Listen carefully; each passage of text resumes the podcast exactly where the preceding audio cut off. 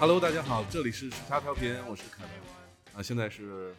曼谷时间七点五十六分晚上。那我在遥远的泰国向大家问好，这里是时差调频，历时八年的空白以来第一次回归，欢迎大家没有忘记我，持续收听。大家好，我是大白龙，这里是北京时间晚上八点五十六分。大家好，我是大宽啊，这里是南京的北京时间八点五十六分，大家晚上好。啊，第一次回归，八年了啊！我们在视频当中在线录制，看到彼此的脸，都有一个感慨。哎，飘飘，你的你的感慨是什么？你们都宽了，以前只有我一个大宽，现在是几个大宽是吧除了我。飘飘就是一点都没有变化。没有，人家飘飘来到了嗯那个颜值从、身材，对对对，我然后各个方面来到了人生的巅峰，你知道吧你？现在是从腾讯会议里面看到我，你觉得可能一点变化都没有。等你见到我真人的时候，你就会意识到我所言非虚，真的是就是在三十五岁的时候达到了颜值跟身材的人生巅峰。你那你的意思是对对腾讯会议 这个不是，这这是镜头的问题，你看镜头，镜头的问题。呃 OK 嗯 OK，一般在这里看的都是老板，所以一般对腾讯会议里里面出现那个人都都是都是觉得特别的奇怪。嗯，OK，那我们今天第一期内容既然是回归，然后我觉得就应该聊一下这八年我们都经历了什么。你又哭起来了，两行两行老泪已经下来了。对，好纵横啊，嗯，这一转眼八年，你想想，呃，我我们的好多那个时差时差党在群里都说，就是当时听我们的时候还是学生、大学生、留学生，然后现在都已经为人父为人母了。哦，有这么快吗？有啊，真的有啊，对。那当然，对，你想那个原来当时我们家的女儿是两岁，现在已经小学六年级了。呃 OK，所以我觉得可以聊一下我们这八年第一个话题，嗯我们这八年都经历了什么？感觉像那个要，经历了沧桑，感觉像要要要面试，然后讲一下你最近工作经历工作经历，知道吧？啊，这个这个，因为工作经历肯定是我们最重要的一部分嘛。因为这这这八年基本上嗯也都在工作，但我觉得更重要的是通过呃工作经历可以衍生出很多我们这些年认知的一些变化啊、那那谁先来呢？飘飘先来吧。为啥？因为我最没钱吗？穷人最先来是吗？因为因为我觉得，嗯，因为我我这边太简单了，因为我这八年基本上没没怎么换地方嘛。你不是老折腾吗？啊，对我没有办法在一个公司工作超过两年，我觉得，嗯，对。然后这些年，呃，没跟大家见面的这些年，就是先去在丹麦读了个研，读的是神经认知学，然后回来的时候就一直在国内的各大科普公司、头部的科普公司名流儿转。可可以说，但是 关键的反正就是科普是吧？嗯，对对对对对，就是在每一个公司，嗯、当两年视频主编，然后跟老板吵架，然后离职，然后 现在跟所有的科普公司的，我估计啊，我我猜北京所有科普公司的 HR 或者是猎头那儿应该有我这个黑名单。就是这个人酷爱跟老板吵架，每次都能吵赢，每次都能拿到全额的补偿金，离职，所以千万不要找他。所以我就非常有先见之明了，我已经不工作一年了，实际上现在是自由职业者。啊、中间还还有一次创业经历。哦，那个是嗨瞎胡闹，瞎胡闹，那不算创业，就是瞎胡闹。呃，与其说是创业，不如说是被骗经历，就是呃非常莽撞的听信了合伙人呃的可以花言巧语，展开说说。然后啊啊，你要听这部分展开说，你都不想听我跟老板之间怎么打架的展开说说。对，反正就是呃，但是呃，我我我虽然说是合伙人的花言巧语啊，但是回顾起来，我觉得我非常不后嗯悔自己干过那么一件莽撞的事情，因为不莽撞那回，你也不知道你自己到底能干啥，不能干啥。对，所以我我的呃心得就是，我真的不适合当一个老板，就是当时就是虽然如此，虽然我有如此心得，但不妨碍我后面呃跟所有的老板啊，打也就是说，创业实际上是、是后话是是，呃，加在每一次就是就是去去上班中间的一个一个一个事情是吗？啊，没有没有，我是先回来了之后就，其实我在读书的时候还没毕业就被嗯我那个合伙人邀请了，然后呃，他非常盛情的邀请了几次，见面了几次，然后我也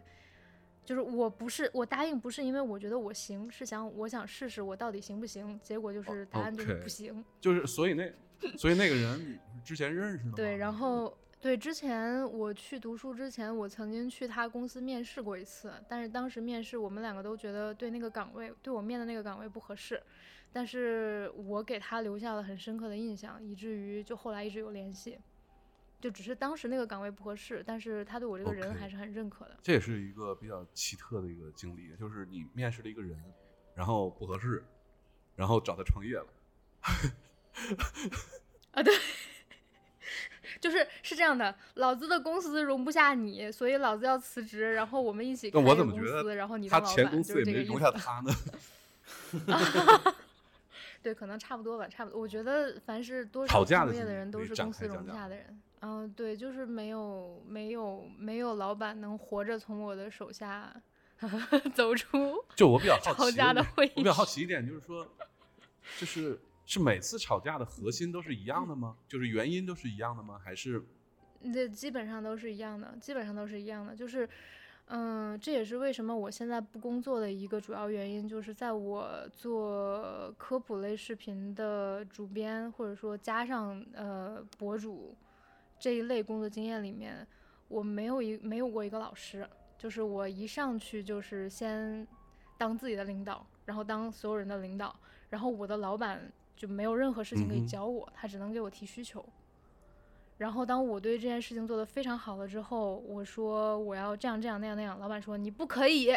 就是你得听我的。我说，呃，我认为这样，比如说一年之内嗯我可以让这个增长翻一番，这不是你想要的吗？他说这是我想要的，但是你丫得听我的。然后我就说 我就不听，你他妈是疯了吗？就是你为什么就是你就是我可以给你你想要的，你想要这个事情变好，我也想要这个事情变好。他说你说的对，但是你得听我的。就是永远陷入这种一种逻辑闭环里。外行领导内行。啊，对对对。然后我跟你说，我为什么每次都能拿到？为什么每次都能拿到？怎么说到这儿，这 笑都开始捂嘴就？是我的，我哇，我已经用这个经验教会过我很多弟弟妹妹，然后其他的那个前同事什么的，他们现在都用这一招，每个人都可以拿到。就是我一旦意识到苗头开始不对，我就开始在每一次谈话里面开始录音。对，然后最后 HR 出现的时候，我就直接拿出录音文件，然后给他播放一条。然后我说：“你看着办吧，你看着办吧，好吧。我们我是想好好的跟你聊，所以我可以给你看这个。如果你不同意的话，那我可以去仲裁。嗯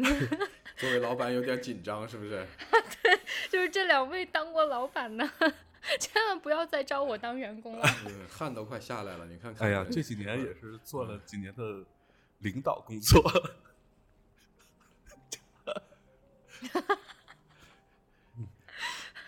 也是不是最确实怕我这感受到了这种下其属有点压力，是？还好。嗯，其实嗯我我是觉得，就是呃两个角度嘛。然后如果是作为老板的角度，当然能给公司嗯省一分钱都是好的，对吧？嗯，何况这种离职嗯补偿，其嗯实离职补偿也分你就是我是你是自愿的还是还是被 fire 掉，它有很多种补偿形式。那作为老板来讲，当然是觉得和平分手是最好的。嗯，但是基本上遇到这种事情呢，我如果我的下属是这样的，我会鼓励下属去要补偿。对，因为毕竟他离开之后，嗯毕竟现在很多人不是骑驴找马的状态，工作没有那么好找。呃，有的时候这种也是突发事件，所以我是鼓励去给他们补偿的。呃，但是其实大部分，说实话，大部分的这种事情呢，到不到我这儿来，就是直接去跟 HR、跟法务去聊就好了。对，就是全北京的科普公司的 HR 没有一个人能也无所谓。啊，哈，就很正常的事情，因为 实际上工作做到最后，就管理岗的工作做到最后的话，你大部分时间都是在用来面试，也就是每天公司会进来上百人，也会走几十人，很正常，嗯，没什么，嗯，该给补偿给补偿啊，劳动法第一。对，请大家那个仔细阅读劳动法，对，非常有帮助，就是对拿到离职补偿和 都非常有帮助。对，如果劳动法有什么不太明白的地方，可以找我们来沟通一下哈。这几年的实际应用是非常有啊经验的啊，包括老板层面怎么想，这个 HR 怎么想，以及怎么怎么想，这这个都是有经这个验的啊。这节目怎么越来越往科普的方向走了呢？都开始普法了。主要是因为科普科普博主 OK 对对对对对，哦，我觉得还是要正能量一点嘛，就是这个职场上这个事情，我觉得还是经常会出现的。然后呢，也会去不同的人都会去面对这样的问题，所以我觉得能够帮助到大家一点，也是大宽这几年好。像一直在做职业经理人，到各个公司当 CEO，包括去对，很牛逼的一点，就是大宽现在给长江讲课，你嗯怕不怕？嗯，不是不是不是，还是这个，呃，应该应该组织一个 PK 赛，就是职业经理人和我到底谁能 PK 过谁？我觉得我觉得这个事儿在劳动法这个层面上呢，就嗯不 PK 了哈，就嗯，按照那个劳动法赔就行了，没那么多说的。对，就是说多了也没用，反正最后呢，因为只要是涉及到这种仲裁的话，一般情况下是保护弱势群体，然后呢都是这个啊仲裁者去这个获胜的啊，然后企业基本上没什么地位，就是人家要多少钱给就行了，别废话。到了那个这到最后再仲裁，然后或者到起诉有这个仲裁结果的时候，到那个中国文书网上或者到这个天眼查、企查查上这面这些呢，这个官司记录都能查得到，所以这个对公司呢也不是特别好，所以劳动者呢，你可诉求该满足就满足，结束了就好了。这都是真变成一个科普节目了。就一句话总结吧，如果大家将来找工作的时候，不只要从那什么麦麦上或者这些呃平台上去看这个公司的评价，其实也可以从这个角度，对吧？呃从这个角度去看这个公司是不是真的对对员工很好。如果他他他他很很少有这种对，仲裁的这种状况的话，那这个公司肯定是一个很好的公司。但是前提是，它不是那种，你知道，不是那种大公司啊，就因为大公司这种事儿特别多啊，这很正常。就是如果是一些中小公司，可以从这个角度看一下。OK，大宽说说你吧，这一年。呃，刚才飘飘说那个是自由职业者吗？我现在也是啊，就是自由职业者。现在这个所有的事情呢，大概其实，呃，前面职业经理人也好，然后到这个公司里面任 CEO 也好，其实基本上都已经结束的差不多了啊。呃，现在呢就还剩一兼职，兼职什么呢？兼职就是在做这个企业高管类的管理课程，然后呢自己在做讲师，然后同时呢也是管理课程的合伙人之一，啊，然后呢。现在吧，就是基本上呢是向企业去输出这类的课程，然后商学院呢也会买我们的课程，然后在呃长江中欧，然后香港中文大学这些学校呢都会买我们的课程。对，上周我刚好在这个香港中文大学给 FMBA 讲了一节课，大概是两天的时间。啊，等会儿什么效果也还是什蛮好的什么什么叫这样子？FMBA 哦。FMBA 是金融财务 MBA MBA MBA 啊啊，对对对对对对，就是金融类的，就是比如说它是跟保险啊、银行、投资相关的这些，所以基本上呢，学员都是啊金融这种背景为主的一些这种啊公司高管或者是一些还是厉害啊大啊。概是这样子。然后，那你现在是处于创业阶段没有没有没有，的是呃，对，就是我们公司呢，其实已经有一定的历史了。然后呢，包括这个呃课程呢，其实引入到中国呢，也差不多有二十多年的时间。现在呢，其实呃我是公司的主要合伙人之一嘛。然后一个呢是自己会去到呃学校或者是到企业里面去交付课程，具体的讲课。另外呢，也是公司的运营也是在管理一些的。对，那么因为去去年、前年、过去这几年都会。呃，这个这个这个这个口罩的因素吧，所以大家呢，呃，我们逐渐的，员工会越来越少，然后呢，也会就是日子过得紧一点儿，对，但是课程还是在的，然后还会还是会有比较多的等等会儿呢，来买我们的越来越像广告了。是这样子这个就嗯科普节目完了又变成 植入了。你们公司欠我钱啊？你赶快给广告费结一下。嗯，也没有啊，就是作为自己的一个副业吧。我这是觉得其副业就是一个啊这公个是副业呀。一一个创业公司合伙人，这真的这个是是副业副业呀呀。对对对，因为其实这个合伙您的主业人的是身份主要是去讲课，然后去做一些这个呃课程交付嘛。那主业其实还是在做一些公司的一些咨询，然后再做这个公司的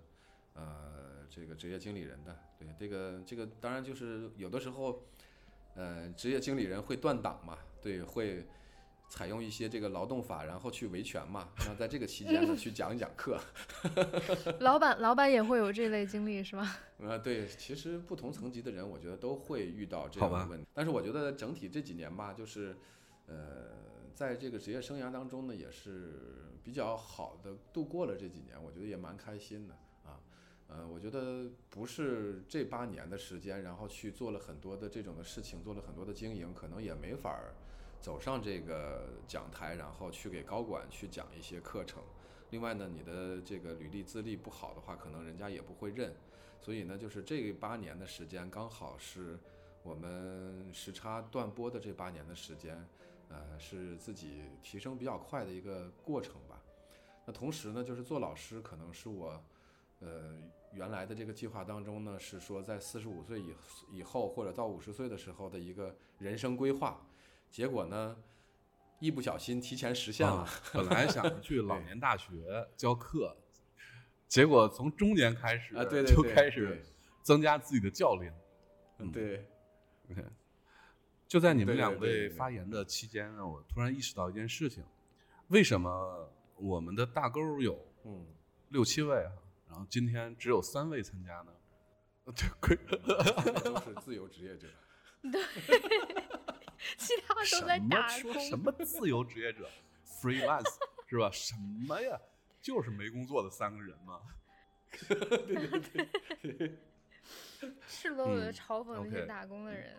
哎，凯文，你说说你啊？因为我就比较简单嘛，说说就是八年前挣钱。八年前的时候为什么那个时候开始断播呢？就是因为我跟小明一块做公司嘛，呃，后来公司做到最后就就就结束了，也没有挣到钱。呃，这这部分经历，我有一次做客那个日坛公园儿，啊、的时候有讲过。哎，说起日坛公园了，压李叔还，咱设备还录音设备还都在日坛公园，压李叔也他妈不还给我、哦，对对不起，这是经我手去的，这这这一部分嗯原因责任在我。我没有啊，现在人家已经是头部的设备。播客了 啊。但是可以这么说，没有我们，你这样有点我没有没有我们就没有日坛公园。对，咱给你那个设备收租子，把哎这些年的早就利息都不用了给我们拿啊回来。OK，然后那个时候，这个公司结束了之后呢，我我我其实我是有呃有一些负债的，因为有一点那个无限责任嘛，呃，我就觉得我我是不是能够通过打工去去缓解这个啊，甄甄嬛传嘛，处理到无限责任，对对对，啊，对我也是，我也是，我也是甄嬛。然后那个。时候其实也 也是心态上会有一些 down，然后我就去了，那个时候有机会，嗯。呃，面试我去了，呃，传说中的 CRI，就是中国国际广播电台，嗯。啊、那那是也是非常有意思的一个经历，就是我去了之后呢，所有的高管面试我，因为我我那个岗也是一个呃管理岗，就是什么 CEO 啊、CFO 啊、各种 O 啊，坐一排，你知道特别吓人。然后我就坐在对面，你知道那种就像嗯、不是不是那种，是呃像什么艺考，就是考什么北影啊、中戏表演课那种，在一个巨大的啊 对，在一个巨大的房间里，你自己坐在那儿或者站在那儿，我忘了是坐着还是站着，然后前面这一排，然后这排人只跟我谈了一件事儿，薪水。我我当时那个谈完之后，我出来了，出来以后，他们的 CFO 出出来，然后拍着我的肩膀说：“你比我们薪水还高。”我就成了传说中的一个巨高薪水的一个空降的人。但是事实上就是，呃，就像飘飘那种空降一样，就是完全没有兵兵的那种，就没有部门，你自己组建，做新项目。嗯、后来呢，很有意思，是我带过去一个一个项目，也是我一个朋友在做的一个前老板离职创业做的一个项目，我觉得很挣钱，相当挣钱。然后他们觉得不能做，呃，不符合，你知道，嗯、体制的事情可能可能受到的限制比较多吧，就不太不太适合，然后就没让我做。然后没没过多久，再加上我那段时间确实心情很荡，我经常就中午才去上班，然后下午三点就走，然后就就后来也没待多久就撤了，离职了，因为实在太远了。我住在望京，CRI 在石景山儿，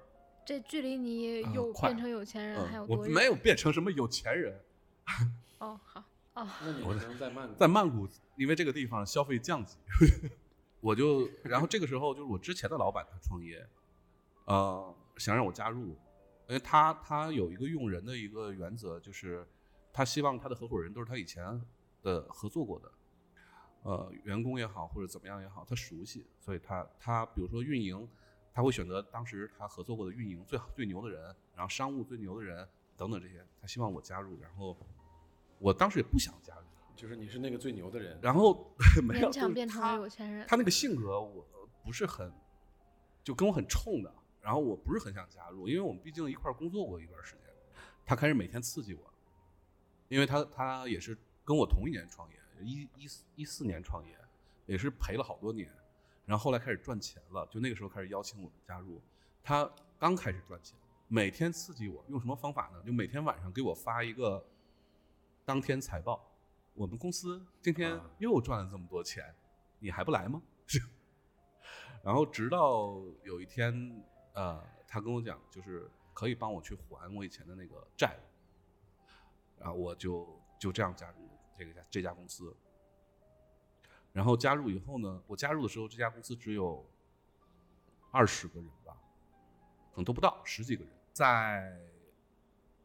再后来就包括呃，那是哪年我已经忘了。然后一直到我就始终在这么多年，我始终在这家公司工作。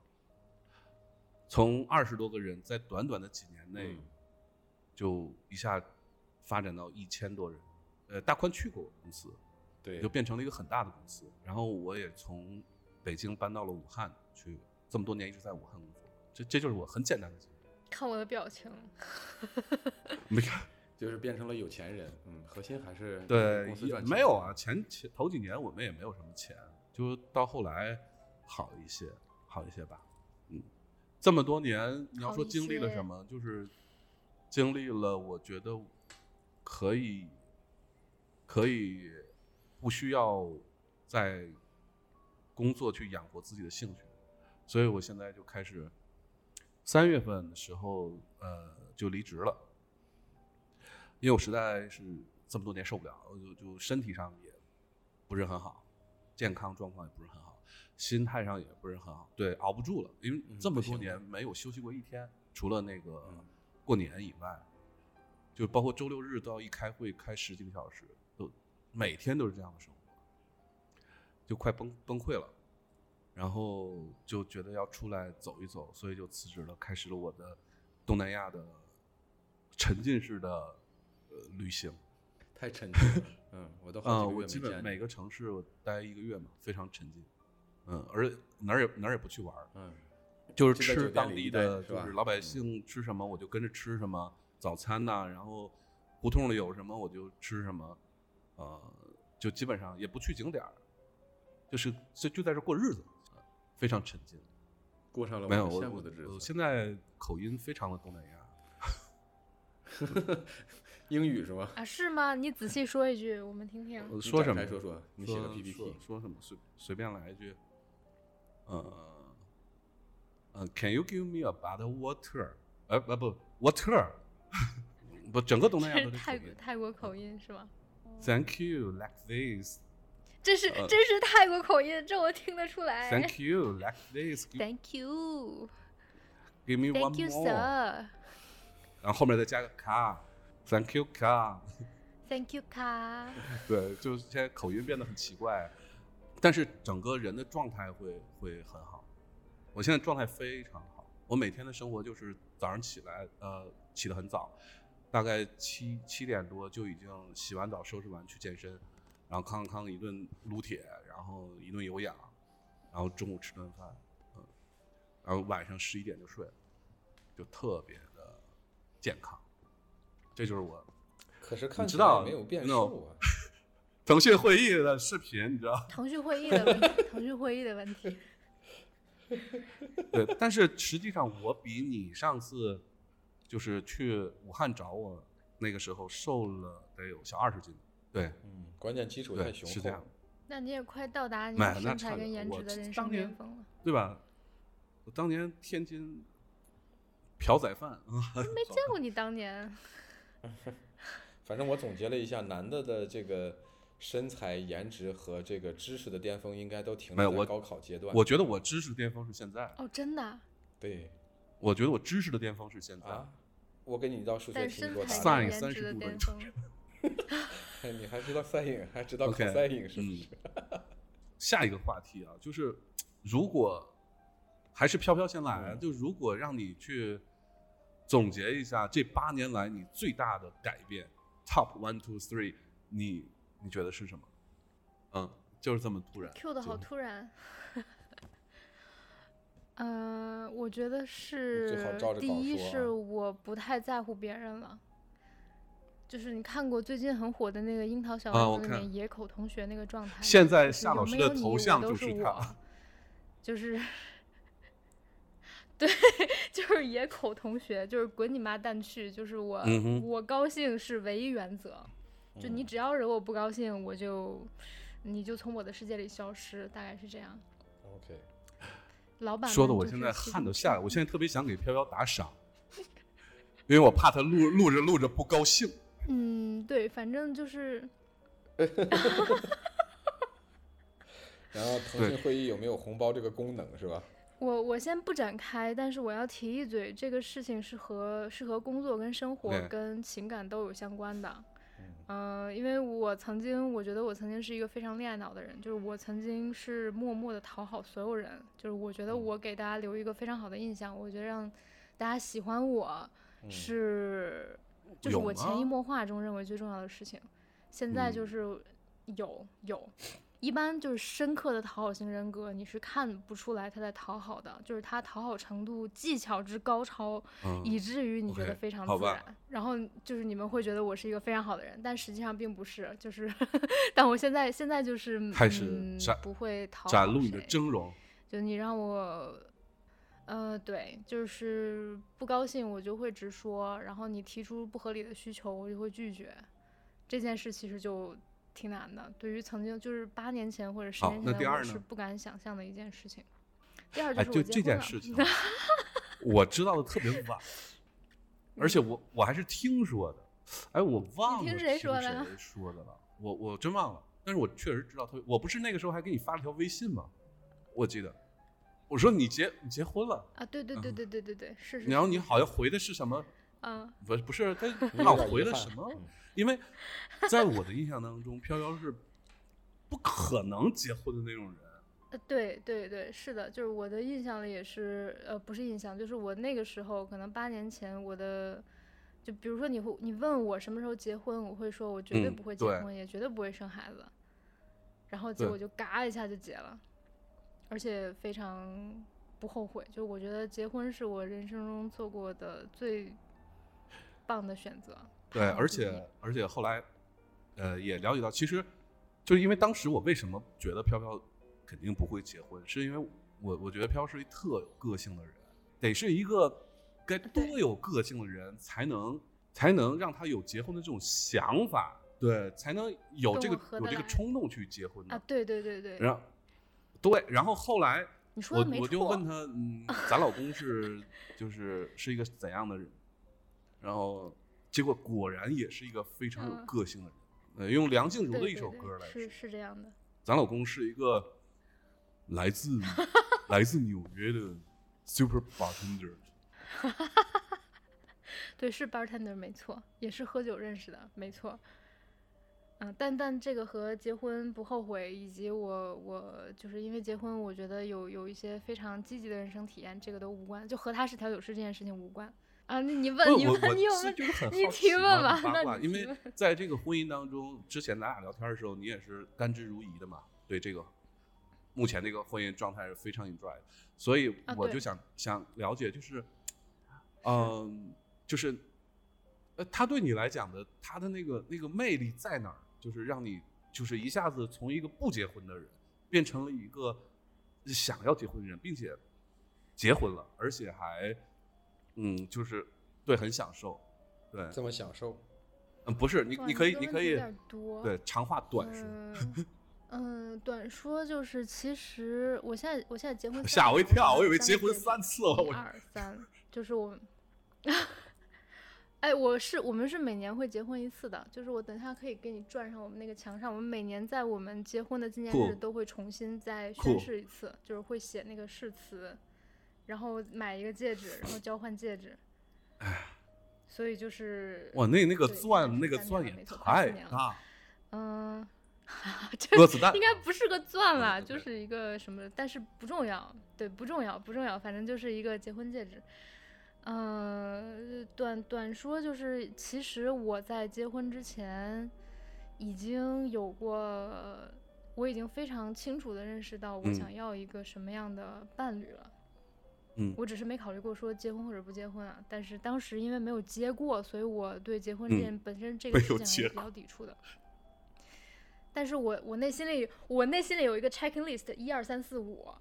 然后我们俩遇见约会的当晚，我就觉得哎这个人非常有戏，然后我就直白的问他，我就说我心里有一个我哦我第一个问题问的是你结婚了吗？然后他说哦没有，我说你有女朋友吗？他说没有，我说好，那接下来我要问你一些问题，如果这些问题的答案你都满足，我我那我们就接下来继续约会。然后等会儿，然后我就问了我很好奇，然后他每一条都满足。就举一两个问题的例子，是是什么嗯样的问题？嗯，就是比如说，嗯，真的假的？真的假的你必？须无条件的选择救我，这不是杀人的问题？真的真的。啊，对，他说可以，没问题，而且他在就是实际行动你还真掉河里了证明了他确实是这么选择的，呃，没有没有，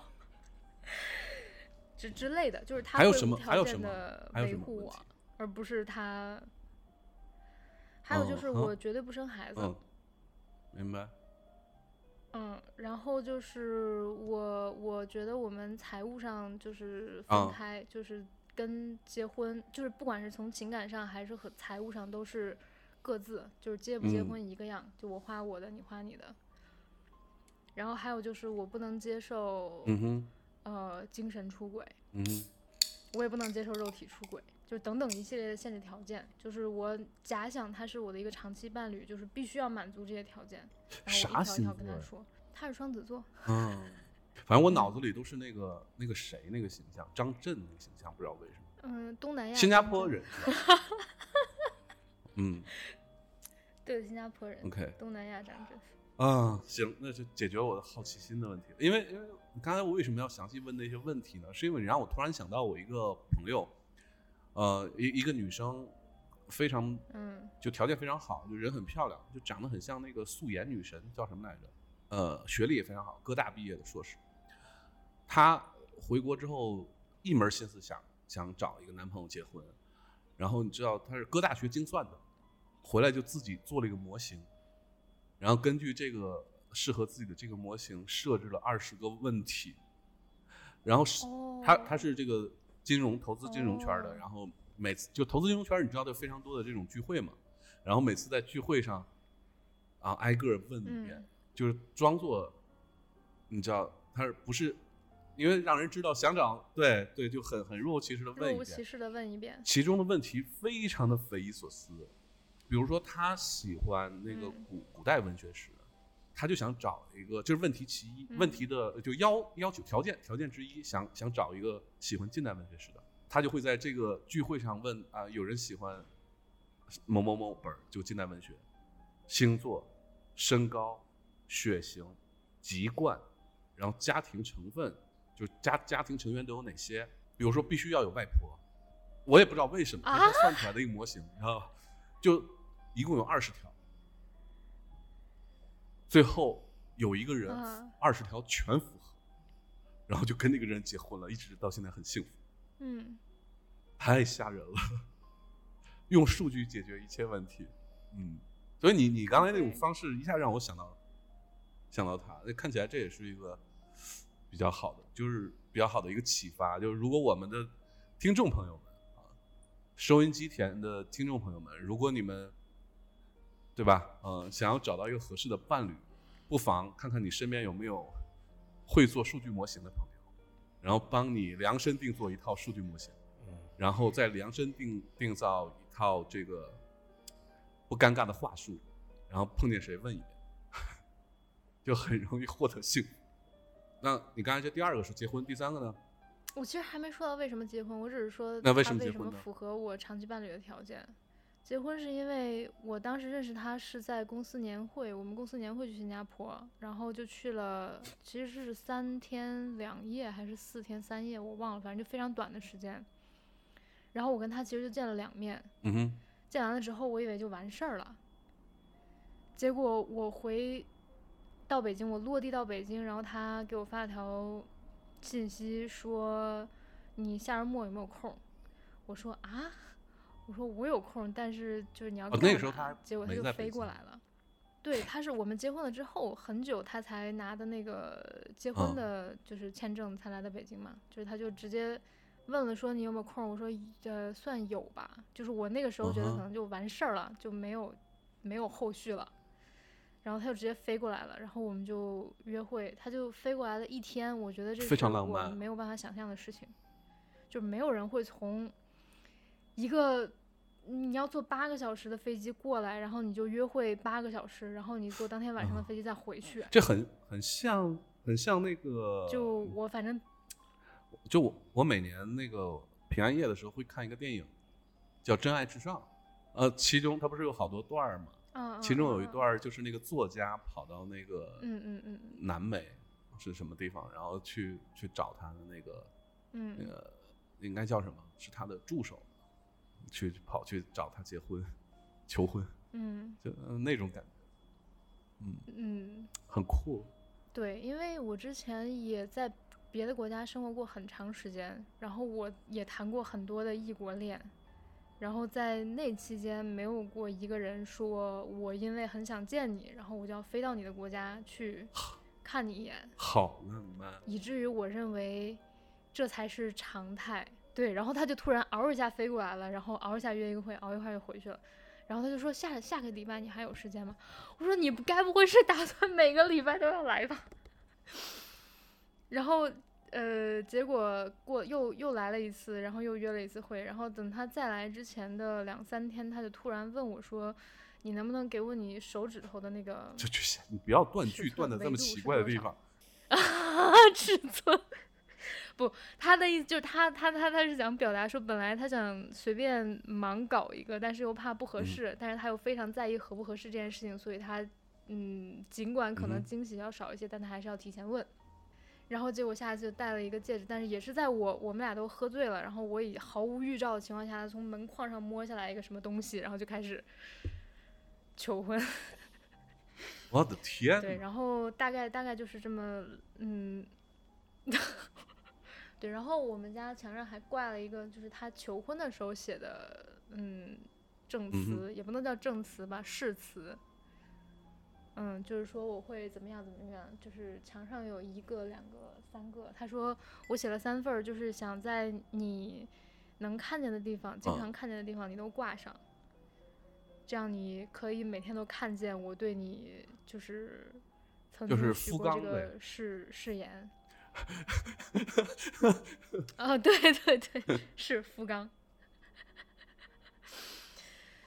对，然后当时其实讲真，我也是非常不确定的，然后我也是非常忐忑的，就是理智思维告诉我们说，这种基本上都是冲昏头了。嗯、但是我的感觉就另外一边告诉我说，就非常对，就很对，就是他了。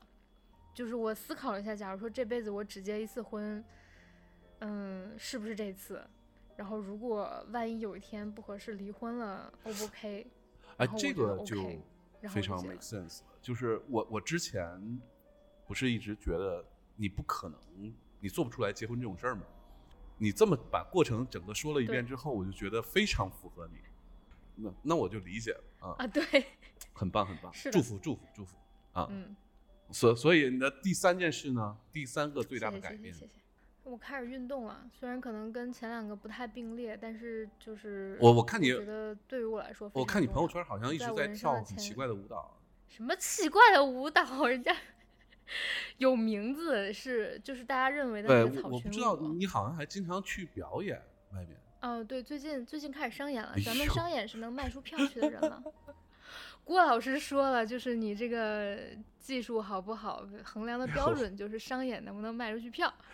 我我我就很好奇，就是什么样的场合会需要跳这样的舞？有挺多的，比如说有有很多酒吧呀，或者是哦那个文化节、艺术展，然后夏威夷旅游局，因为那个呼啦是嗯夏威夷的标志性舞蹈，然后大嗯溪地是波利尼西亚群岛，就是类似于这种呃旅游文化友好交流活动什么的 OK，好都会有，。反正我倒是希望有一天我们能有机会录线下的时候，哎我靠，我那个腹肌贼牛逼，真的比比十年之前要牛逼数倍。有节目了，可以带可以带着你的团队来，哦我们先，对对对，哇，这也太酷了。嗯，可以可以。哎，哪个播客录线下播客的时候是是草裙舞，可以叫可以叫草裙舞是吧？叫开场舞。草裙舞来 开场。啊！主播们都穿着草裙给你们录嗯播课，我的天！我想我不你的肚子，我不跳，他可以啊，就是飘飘可以啊，嗯，嗯，哦，对，我就想了一下你的肚子，你要跳草裙舞，可能多多少少我呀，有点嗯油腻。我跳草裙舞，不是，你看那些夏威夷人，其实都是非常壮的，就是他们肌肉很壮的同时，外面还有一真的是。我层脂肪。我跟你讲，我我要跳草裙舞就是一个著名的乐队，大波浪。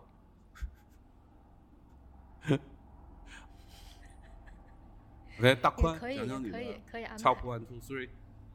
是事儿呀，还是对事儿的我就是对人这八年的改变对你来说，就是最最大的改变嘛，三个事儿。我觉得第一，我觉得第一点吧，就应该算是什么呢？叫逐渐开始能接受自己的不完美。没有没有，哦，这是有点高度是吧？对，嗯，其实跟那个飘飘第一点有点殊途同归，其实就嗯，是我觉得一样。对，就是你可能，对，就是你，比如说觉得，呃，就是在年轻的时候，可能觉得自己在各个方面都要做的尽善尽美呀，然后在人前人后啊，什么这个都要做得很好很好。但是我觉得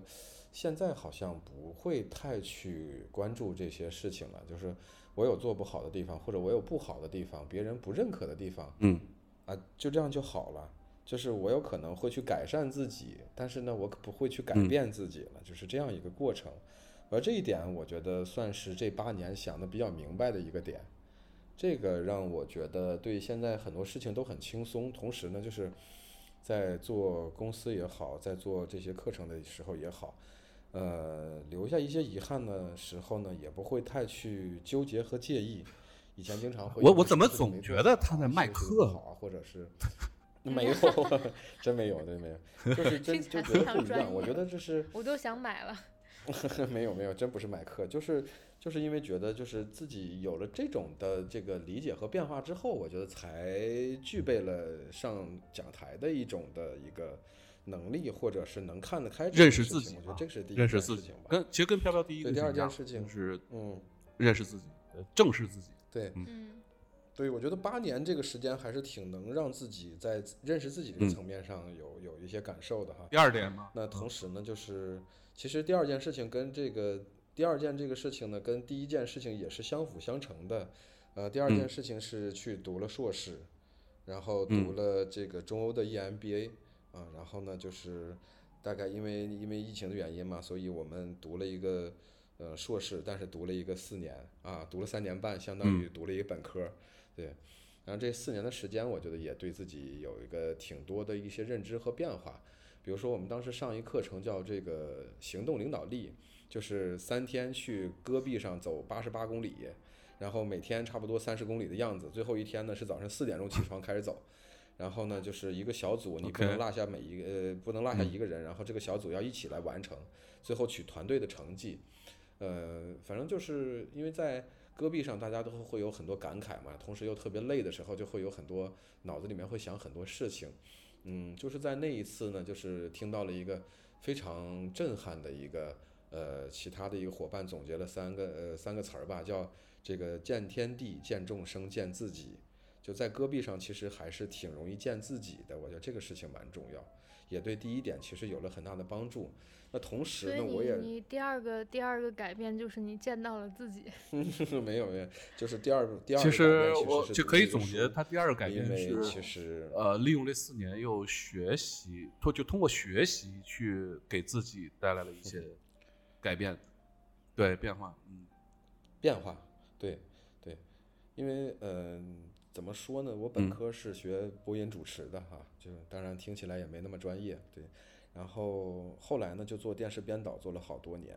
但是到了这个互联网公司，一直到后面到的岗管理岗位上的时候呢，就发现嗯管理知识很贫乏，然后逻辑能力也不太强，所以就去读了这个书。然后其实在这些方面，我觉得还是挺有提升的。同时呢，就是这些课程的时候，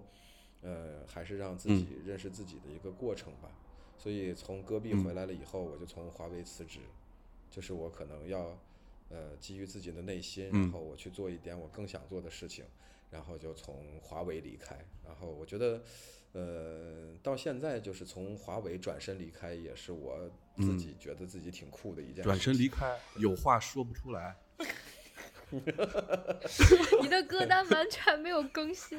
对，还是十八年前的歌单是吧？嗯，OK，呃，第三点呢，嗯，呃，第三点事情呢，其实就是我觉得，呃，原来呢可能喜欢去做一些这个大公司里面去任职，包括 TCL、华为啊什么这些公司去任职，然后就觉得这个自己要在很大的平台上去发挥，然后呢，这个去成就自己的公呃成就自己的时候去成就公司嘛。现在就不一样了，现在自己比较喜欢这种啊小一点的创业公司，然后呢去眼睁睁看着这个创业公司在这个对我的努力之下一点儿一点儿变大，我觉得这个其实是比在大公司里面做更酷的一件事情。对，大概其实主就是这三第三点总结以前喜欢当孩子我觉得现在喜欢当爸爸，不，确实是这啊个道理。就是以前 你作为孩子，对你可以在一个很很好的家庭里面，随着你的成长，并且你反哺给家庭更多的嗯欢乐啊，或者怎么样的，其实这是一个孩子的心态。嗯然后你现在是一个父亲的心态，就是嗯我愿意看着我的孩子嗯一点点变大成长。有这方面的因素，同时呢，我也觉得就是，呃，以前也会想一些事情，就是说你你个人在一个特别好的一个企业里面，然后呢，你在这个平台上你就有相应的价值。当你离开平台，离开这个大的平台之后，你自己有什么价值呢？嗯、其实是要通过你自身做的这些事情来体现的。所以就是，呃，离开大公司到小公司里面，反倒觉得，呃，自己的价值感实现的蛮蛮强烈的。我觉得这个是总结一下，开心的大宽的三点：第一点，认识自己；第二点，学习改变命运；第三点，想当爸爸。嗯，那爸爸早就当了啊，那个爸爸在十几年前就已经当了，嗯，且没有嗯再次当爹。OK，嗯，那，到我了，到我自己了。我最大的改变，嗯认知上的改变，我我觉得，嗯，其实对我来说没有什么一二三了，我我觉得好像都是同一同一同一件事儿。不行，必须得说三。第一件事儿，赚钱很重要，不要想着站着挣钱，没有这种可能性。就是呃如果塌下心去好好挣几年钱，是一定有收获的。第二点，钱不重要。Listen to yourself。呃，实际上在这些年过程当中，我经历了一些心态上的变化，就简单的呃总结一下，就穷人乍富，就那种状态。然后我就干过很多蠢事，呃，类买两杯豆浆，喝一杯倒一杯。类似这种。对，嗯，第第三个第三个改变就是，我现在学会放下，就我不太执着于就是赚钱啊或怎么样这件事情，我想做自己喜欢的事情。那是因为你有钱了，这就是，所以我说这三件事儿其实是一件事儿，它是一个这件事儿的三个嗯。过程，或者说三个心态的变化。嗯，就是没钱的时候就埋头挣钱，你别觉得自己苦、自己累、自己呃没有假休等等等等这些，活该。谁谁谁让你想挣钱，对吧？然后利用各种机会去挣钱，抓住所有的机会，然后用尽全力去做这件事情。然后，哎，当你挣到钱了，你就可以，你的心态会有变化，但是这种变化千万不要太长时间，然后赶快降下来。降，然后第三件事就是降下来之后，当你觉得这件事不重要的时候，你就可以不去做了，改可以有时间去做一下自己想做的事儿，就包括我出来旅行，包括我以后想做的事儿，一会儿会聊到，都是基于这以上的一些变化吧。但是你会认为挣钱先挣够钱啊对是一个，因为对我来说，我一个摩羯座，如果我嗯没有这个这个东西在的话，我没有安全感。哦，这件事儿特多多少别有意思，算够呢？就是呃，怎么说呢？就是我以前算就很飘的时候，我算过，就是所谓的就是你你赚赚够多少钱，你才可以，就是说我我我我我以后啥也不干了，天躺家里头都可以。我以前算过一一笔账，嗯就是如果就是就跟每个人幻想五百万彩票一样，你往银行存一个亿，你就可以啥也不干了。因为你你往银银行现在利率二点几，然后有的高的小点儿银行三点几啊，就我说的是固定存款利率啊。那你如果一嗯次性存大额，可以跟银行谈的，你甚至可以比如说谈到四，也就是说你存对你存一个亿，你一年的利息均摊到每个月就有四十万。所以你的够我当时标准是多少？没有没有，现在远远不到，就是够差好多，差好多。但是即便是差好多，我觉得也够了，因为我我是一个就是嗯不工作就浑身难受的这么这么一个人，所以我不会觉得我虽然我现在辞职了，嗯，变成一个自由职业者了，我也不会说不挣钱不去工作，我我也会有自己的想法。以说白了以后还有进项，不可能一直吃老本。你还是没回答我的我觉得有个嗯不夸张啊，就是不夸张很实在啊。因为就是那个豆瓣最近有一个很火的话题，就是提前退休那个小组嘛，他们有算说你银行里放多少多少钱能保证你后半辈子嗯就是吃利息，你就可以不工作了。反正我看的差不多标准是，就是你每个月可能能有个嗯几千、嗯一万块钱，嗯几千块钱，嗯，对，我会把后面我会把这个多少钱这个做后期的时候都给它逼掉。啊啊！但是其实我我决定我以后再也不上班了的那个金额比你我差的简我直不是一个是这样觉得，数量其实所有的这些呃，这当然这些这些，比如说存款嘛，它是不包括你的你的什么房子啊、什么车子，不包嗯括这些的，只是存存款。对，只是存款。对，那叫资产。而且这个存款不是我的存款没有，资产，而是我给我的家里面的，所我自己身上真的没什么钱，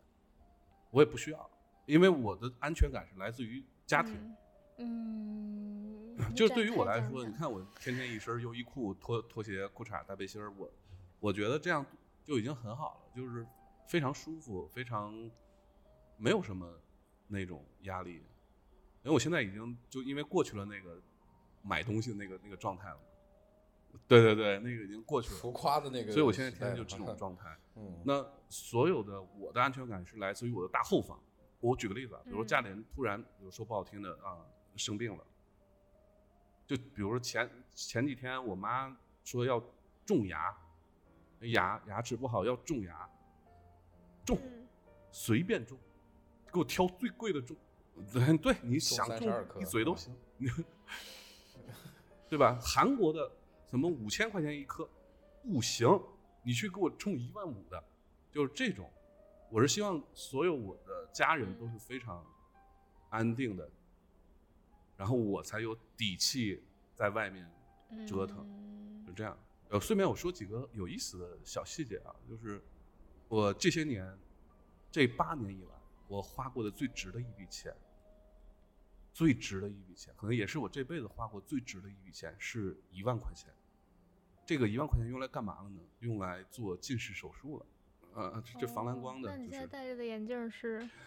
对，我觉得这个哦是做近视手术这件事儿，真的是我觉得我花过的最值的一笔钱。这个以后回来有机会细讲。嗯，等那个等那个爱尔眼科给还真不是在他们家做我觉得可以展开讲讲。嗯 因为带货是吧？我觉得投资自己，尤其是在健康或者是改变上投资自己，甚至我觉得可以包括整容啊，投资自己永远是最对的一件事情。就包括像刚大宽刚才讲的那个上商学院也是投资自己啊，对，这都是最正确的一件事情。OK，我讲的就讲完了。呃，我们刚才总结的就是这八年的变化嘛。最后我们可以聊一下，就是嗯未来的计划，不是说多远的未来，触手可及的未来，有都有一个怎样的一个计划。谁先说话谁就赢了是吧？我的计划是因为我现在还在旅行，我大概到年底的时候会回国，然后我有两个选择。第一个选择的话，在国内自驾游，因为我出国前订了一辆坦克三百，就是想自驾游。然后那个车提车的时候，我弟已经出了出国了，我都没摸过那个车。呃，一直想着跑一趟什么三幺八什么的，这是一个。但是这个我觉得不是一个，就那个季节不太好，呃，有可能放到转年，比如说春春夏的时候出去转一圈儿。嗯、另外一个比较重要的计划是，我想在天津开一个带小剧场的咖啡顿号酒馆。就本来我就想做这种互动式的播客，跟粉丝啊或者跟我们的好朋友们一块儿聊天儿，然后再把聊天儿的这个内容，呃，上传到网上，然后做成视频。我就对这种事情就是非常的有兴趣，想去做一下，所以我需要一个小剧场。那既然有了小剧场，这剧场一周也不能天天录音，闲着也是闲着，那就开一个小酒馆。那这个小酒馆它只能晚上开，白天干嘛？那开成咖啡馆，综合利用场地，就变成了一个早 C 晚 A，呃，有偶偶尔去嗯做跟大家一起聊天的节目的这么一个场地吧，呃，也是一个应该不大的一个投资。到时候希望大家都来一块来玩儿，然后喝酒、喝咖啡、聊天儿，想要拥有一一块属于自己的空间。你呢？啊啊，这个这个这，我我不太做计划，这可能是如果非要说是前，就是刚才那个问题，你这些年来有什么变化的第四点，就是我不我不做计划，就别人比如说，我一直认为面试的时候问对方职业规划是什么，其实非常我我觉得这是一个非常开放性的问题，就是所谓的呃未来计划，有可能我就想嗯跟我老公一直保持这样的生生活状态，也是一种未来的规划。哦，对，就是规划，嗯嗯，我没有，我没有这个规划哦，因为我们每年都要再结一次婚，就是今年这个结的好不好，完全看这一年表现，所以没有一个永远的这个期盼，只是未来这期待你老公先表现好今年的。年度汇报。对对对，就是每年年度汇报都挂在墙上的，就是想反悔也反悔不了。对，每年都会写，我也会写，就我们两个都会写，因为我们结婚的时候也是互相写嘛，然后就是求婚也是互相求，他跟我求了婚，我也跟他求了婚，哎，你为什么都是去相互的。新加坡生活，是把他拽到了这边？嗯，我觉得有两方面的原因，第一是我不太喜欢太小新加坡，还是呃，各种意义上，我觉得第一小，然后我觉得有一种非常浮夸和虚荣的氛围。在里面，然后有。然后第三，晚上过了十点之后不能喝酒，不能买酒，这个会要了我的命，就是我的老命会消失不见。就我不能接受你就在一个晚上十一点不能喝酒的国家，你老公成为了一名 bartender，这个是 你还别说，就是那个全球排名五十和亚洲排名五十的酒吧，新加坡名是字都是最多的。对，就是他们，我那天就是去刷那个排名靠前的酒酒吧，然后就去了他那一哦家，然后就我我那天我也在曼谷找一个，就是也是全球排名前五十的一个酒吧，然后后来惊讶的发现就在我楼上，就跟我是一个楼，跟我是一个楼，然后啊就这呃就在那著名的那个社区的 Commons 那个旁边，就特别神奇的是那酒吧连招牌都没有，我找起来特别费劲，然后找到了楼顶，是那个 locker，不是不是都是都就非常小然后门口用他哦那个酒吧名字叫什么我都忘了，好像叫八十八还是十八什么的这种类似数字这种名字，就他没有招牌，他在那个楼的楼嗯顶，然后是非常小，他那个招牌是用张 A 4纸打的，就贴在门口，你不注意就以为今天休息呢那张纸，嗯，里面只有三个桌子和一个小吧嗯台，大概只有三十平米吧。呃，嗯就三十平米的地方竟然还有 DJ，但是它是一个，它是一个一个一个鸡尾酒吧。对对，这种这种风格哦是一个特定的风格，叫 speak low，就是它特地做成大家都找不着的那个样子。嗯，OK，对，大宽有什么计划？嗯呃，我的计划大概其实短期的就是想再休息一下吧，然后看一看，就是后面的这个职业规划什么的。当然就是，呃、我跟飘飘属于我比较典典型的不太一样，样就是特别喜欢考虑一下这个，典型的不一样是吧？就是这个特别想看一看未来职业规划的样子，因为这个一到四十岁以后，我觉得就是感慨会多一点，所以其实可能会想一想这些。对，另外呢就是呃，更好的去陪一陪家人和这个嗯，陪一陪这个孩子的成长吧。我觉得这个其实可能在我的生命当中处于越来越重要的一个部分，然后也是在越来越在想说孩子怎么样，然后帮助他们去做什么样的，然后其实更过更重要的过分过程是呃陪他们成长的这个过程吧。我觉得这这个可能是我比较关注和重视的部分，对，大概就是这个样子。OK，嗯，我们今天其实还有一个非常有意思的环节，就是我邀请了一位守候我们八年的时差党哦，加入到我们的聊天当中来。我我现在找找他，看看能不能把他加进来。还有就是作为这个三个唯一参加小明婚礼的一个人，哎我觉得我当时在他现场好像挺多感慨的，对，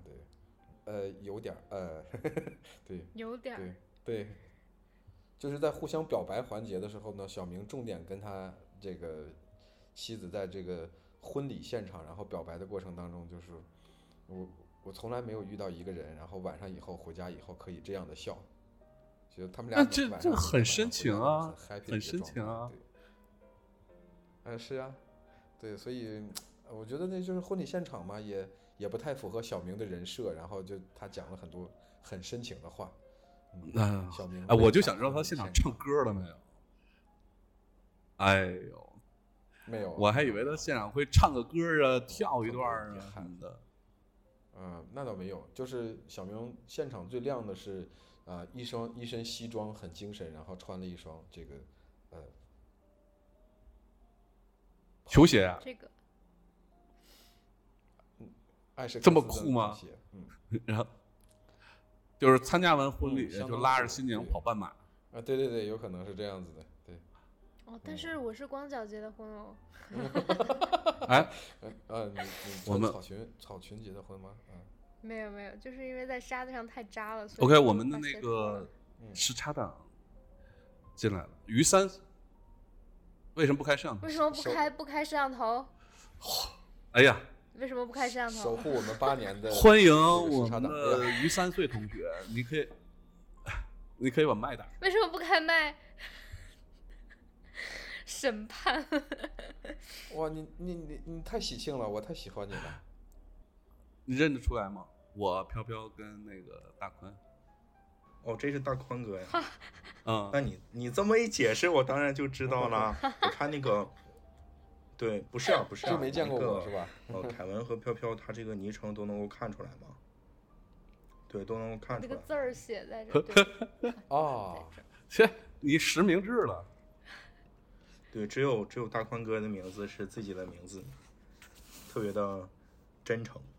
嗯，哎哎，你说谁呢？就是啊，没有没有你怎么怎么捎带别人呢？你这样不是不是一个哎，你不带你不带这样，已经八年的一个时差党同学进来之后，你你说人家，这我们都应该跪下迎接，知道吗？嗯，第二个问题的话是想知道时差二点零和之前的时差相比会有什么不同？那么在新的节目中，我们还能够听到银枪小白龙肆意狂妄的笑声吗？那还会延续之前的 所谓的没有主题的这种风格吗？哎，这个这怎么全是背刺呢？是吧？充满了背刺。这是快。嗯，是这样的啊，就是目前的计划是这样，就是我们前面大概会有十期、八期到十期左右，还是无风格的，没有，还是无主题风格的，就是大家其实都在呃，其实是有主题，只不过分享的时候，你也知道我们这些人比较分比较分散，这个这个对讲话也比较思想也比较都是比较比较分散的状态，所以呢，不用太在意这件事情。嗯，风格还是这个风格，但是会有一个非常大的变化，就是我们会在预计吧，就最好是在明年就过完年、过完农历年的时候，我们希望开线下的播客。这样的话，你就不用跑去什么蓟门桥寻找什么声音了，你就可以直接到现场来参加我们的录制了，是视频的和音频同时发。到时候都希望我们的时差党们有空的、有钱的啊，不需要钱啊，就是 有空的啊捧个场，然后有人的当然啊可以携家带口都来捧场。呃，应该是在天津，到时候可以都来玩儿。嗯，对，嗯，就到时候欢迎你经常来啊。然后我会弄一个场地，呃，也算是我接下来我基本上，因为我现在辞职了嘛，所以会 all in 这件事情，就是把它当做自己的一个全职的工作去做。然后第三个问题的话，也是群友想让我帮忙问的，就是说，呃，对于各位大哥而言，关于八年前的时差有什么比较深刻的印象？我们吗？对对对对，其实，呃，我们自己就我那我们每个人都说一下吧。然后我先来，就对于我来讲，呃，那个时候做时差对我来说是一个非常开心的一个过程。其实这个过程到后来的时候，尤其是到中间靠后的那那所有期，对我来讲，其实录音变成了一件次要的事儿。最主要的事，是我们会有一这样的一个机会，朋友们在一起，因为我们每次录完音都会一块儿吃饭呐、喝酒啊，呃，就包括，嗯，就刚刚你说到的，就是你会去巡圣地巡礼，进门礼，啊、我我们当时在那边有个小院儿啊，在小明家里面，小明跟米叔家里有个小院儿，我们会在小院儿里烧烤，就是朋友们聚在一起更重要这件事儿，呃因为时差录音，然后让大家聚在一起。这件事儿，反而是那个时候的我觉得印象最深的，嗯，就这么一个画面吧，就大家经常在一起吃饭、喝酒、聊天儿，对，飘，我没有赶上那个时候，那个时候我应该已经在丹麦了。呃，对于对于我来说，我觉得印象最深的，呃，可可能也是回答了一部分刚才你前一个问题，就是为什么现在又重新录，因为，呃，我觉得有一些新的话要说，就是那个时候我就我现在的观点和那个时候有非常非常大的不同。然后那个时候给我印象比较深刻的一个，其实我觉得是，呃，一开始是我跟凯文跟大葱我们三个人，然后凯文算是我师傅，大葱算是我徒弟，就是很长一段时间给我的感觉是我跟我的前辈跟后辈我们三辈人在交流我们的思想这么一个过程。然后我觉得这个对我来说非常珍贵，就是我既看重前辈的呃想法，然后我也会看重我后辈的想法，就是有有这个原因。然后现在我也觉得是因为刚好我们就不能说刚好，种种原因，但是对我来说，我觉得就是刚好我们可能有十年八年都没有见了，就是我还是期待跟我的前辈跟后辈有就是思想交上换的交流。嗯对，就是老头儿怎么样了？就是跟我现在有没有到达十年前你的那个地方？然后我也想看看我的后辈有没有就是对，你的后辈我都失联了，你后辈。然后对，你的后辈好像生活在还是深圳工作，然后对在深圳。哦啊，所以嗯现在我是不知道结？婚了没有你们都是前辈。每次看，呃，结婚了是吧？就都他结婚了 Oh my 啊 god！对，就是到深圳之后有跟我去联系，但是我们没见过面。对，但是我我要再我要再去找找他一下回头我再找他。然后下一嗯个前辈，嗯，嗯，到我了吗？啊，对，这位幸运听众是你是你啊，是你。这个梗好烂呀。对，就是我我其实刚才听那个他说这个就是怎么说呢？说这个无主题的这个，我好我觉得好伤心。就是其实我们之前的这个在八年前录制的每一期内容都是有一个明确的主题的。对，就比如说那个时候，我记得我起了特别，他就就就是在每一期这个主题，我都会花很多心思去想，因为我自己是做内容的，我自己呃做片子，然后也写这个稿子，然后我都很用心的做这个标题。比如说那个时候我印象比较深的这个叫什么“学渣学霸二分天下”，我觉得这个是我在群里面讲完了以后大家都非常喜欢的一个主题。然后其实每一期节目都是有主题的，然后呢，愣让这帮人聊成了每一期都没有主题，你知道吧？对，这是我印象最深刻的。这不是工作的然后常态吗？嗯，我觉得就是因为，对，所以其实这个是我对八年前的时差，我觉得呃最大的感受。对，那就是这一次回归呢，我觉得其实也没有在意那么在，不像以前那么在意主题这个事情。然后同时呢，也觉得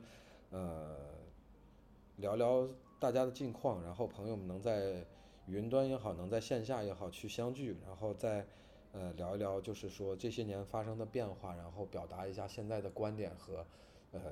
这个自己的对人生或生活的理解。我觉得其实其实我我我想补充的就是说，嗯，现在正好反过来，你知道吧？就是我现在反而更希望嗯我们把这件事情会做得更加的专业一点，或者认真一点。就我我是想很希望，就是我们每周都会，就像上次我们聊天一样，就我是希望每周都会有一个选题会，然后们要开选题会会认真的去筹备内容，每个人会认真筹备内容，至少选题会得开俩小时吧。啊，对，呃，你看那个人，嗯 选题会录下来比那个 节目还精彩是吧头？疼了已经。然后这是第一点，嗯对，我以前在媒体的时候，对，这这是大家熟悉的，选题会，其实，在过去的工作当中都很熟悉的这种流程。然后做选题会，做数据分析对，做用户画像那我主持的选题会就是啊，对没事，那你以后你也主持都没问题。嗯然后嗯也还有一件事，就是嗯第二件事，就是说我希望还是尽量恢复成就是那种线下的这种录制模式，就大家还是在一起录制模式。有可能大家比较忙，然后但是我我把这个空间，我咖啡馆、酒馆我开到天津之后，我希望大家还是每周能来，然后去通过线下又又能见到我们的朋友们，就所有的听众朋友们，对吧？然后一起去聊天儿，然后做成视频，我我视频跟音频都要。然后这种形式，我觉得我都开酒馆了，我们录完不喝顿酒吗？对吧？就非常非常，我觉得这是我非常理想的一个一个一个状态。嗯，反正我们这么多人呢，有的人来不了，就有人能来，我们固定会有呃一个时间，大家能都聚在一起，是非常好的一件事儿。嗯，OK，首先这算回啊答你 啊。算算算算，嗯首先先对大宽哥说一下啊，咱们说没有主题，这其实是开玩笑的。其实每一期到最后的话，一百二十分钟的音频是能够扣到主题的。啊，我们这那这都是愣扣啊！我我们到最后的我们每次一一百二十分分钟都是到最后就硬扣一下，对吧？哎，那也扣上了。嗯，对，就是就是一百一十八分钟都是在没主题的情况下，只有第一分钟和最后一分钟要那也硬扣上主题扣上嗯，对，然后呃，对于我个人而言的话，还是很期待着凯叔的天津小酒馆。然后此外的话，嗯、其实我准备的问题的话到这里已经结束了。然后刚刚突然间又想到一个问题，就是我还能够在新的播客里面听到经典的时差调频之前的那个片头曲吗？当然，当然，当然，那个是不会变的。我把它版权买了。哎可以，可以。哟哎呦，干什么？干什么？哎呦，哟 哎呦，嗯，可以，可以的，没哦问题。对我这面我这面其实准备的问题差不多了，因为还会有一些，但我觉得这些问题不够精彩。但是，但是我我要补充一点啊，我我是回头会找夏老师的同事，帮咱们专门写一个片头，就是会有一个专属于我们的一个片头，嗯，这是这是我回头要做的一个事儿这么厉害吗？啊，厉害吗？你看，你看，飘飘都已经露出了那种惊叹哦的表情。夏老师他们单位所有人都是不是，这是一个演员的自我修养 啊。懂我。主要他们单位人不都是干这个的吗？没有没有，是是是很厉害的，对，确实是很厉害的。因为就是写这个东西呢，也不能说多难，但是你要嗯就是是落地火葬场嘛，嗯，嗯，就是策划一时爽，落地火葬场。你要把这件事情从想法到到执行是，是我任何不管任何想法对，大小，就现在关键问题就是需要一个什么样的风格的，就是因为因为它可以写完之后去变各种风格的，但是你前面最初的这个原始这个版本是要什么风格的，需要确定一下。嗯，这个这个我回头我我去处理吧，小事。嗯，嗯，好的，好的，我没有嗯其他问题了。好，期待着谢谢谢谢于三岁同学的参与。那我们今天这期节目也随着哦，我要补充一点，就是刚才我们的录制过程当中，呃，小于同学的那个收音有点问题，可能我们刚才有些问题并不全，但是不重要啊，反正大家能听到全，能听到就是能听到的部分啊就可以了，不要太追究其他的部分。呃，其他部分好像也没讲什么我们好话。OK，那时间也不早了，我们今天的录制就暂时先到这里。希望我们下一次录制的时候，能有更多的大沟来一起参与我们的呃第二期的录制。呃今天我呃我是凯叔，我在遥远的台泰国跟大家说晚安。我是银枪大白龙，我在北京，现在是北京时间晚上你你要报了点40时间分，拜哎，拜。你们报完时间，最后我剪完剩一个小时，很尴尬的，我跟你讲。啊，不用不用不用，我我重新来一遍，重来非常好。让我重来，好吧？对，我是大宽，我在南京跟大家说一声哎，小玉同学说吗？来吧，你都在这儿呢。行，那我呃，我是小鱼，我在北京管庄，祝大家有一个安稳的睡眠。OK，那还没到十二点，希望大家听完这期节目之后，无论我发在哪个平台，记得 V 我五十。晚安，拜拜。拜拜。拜拜。五十分今天不正好。周四吗？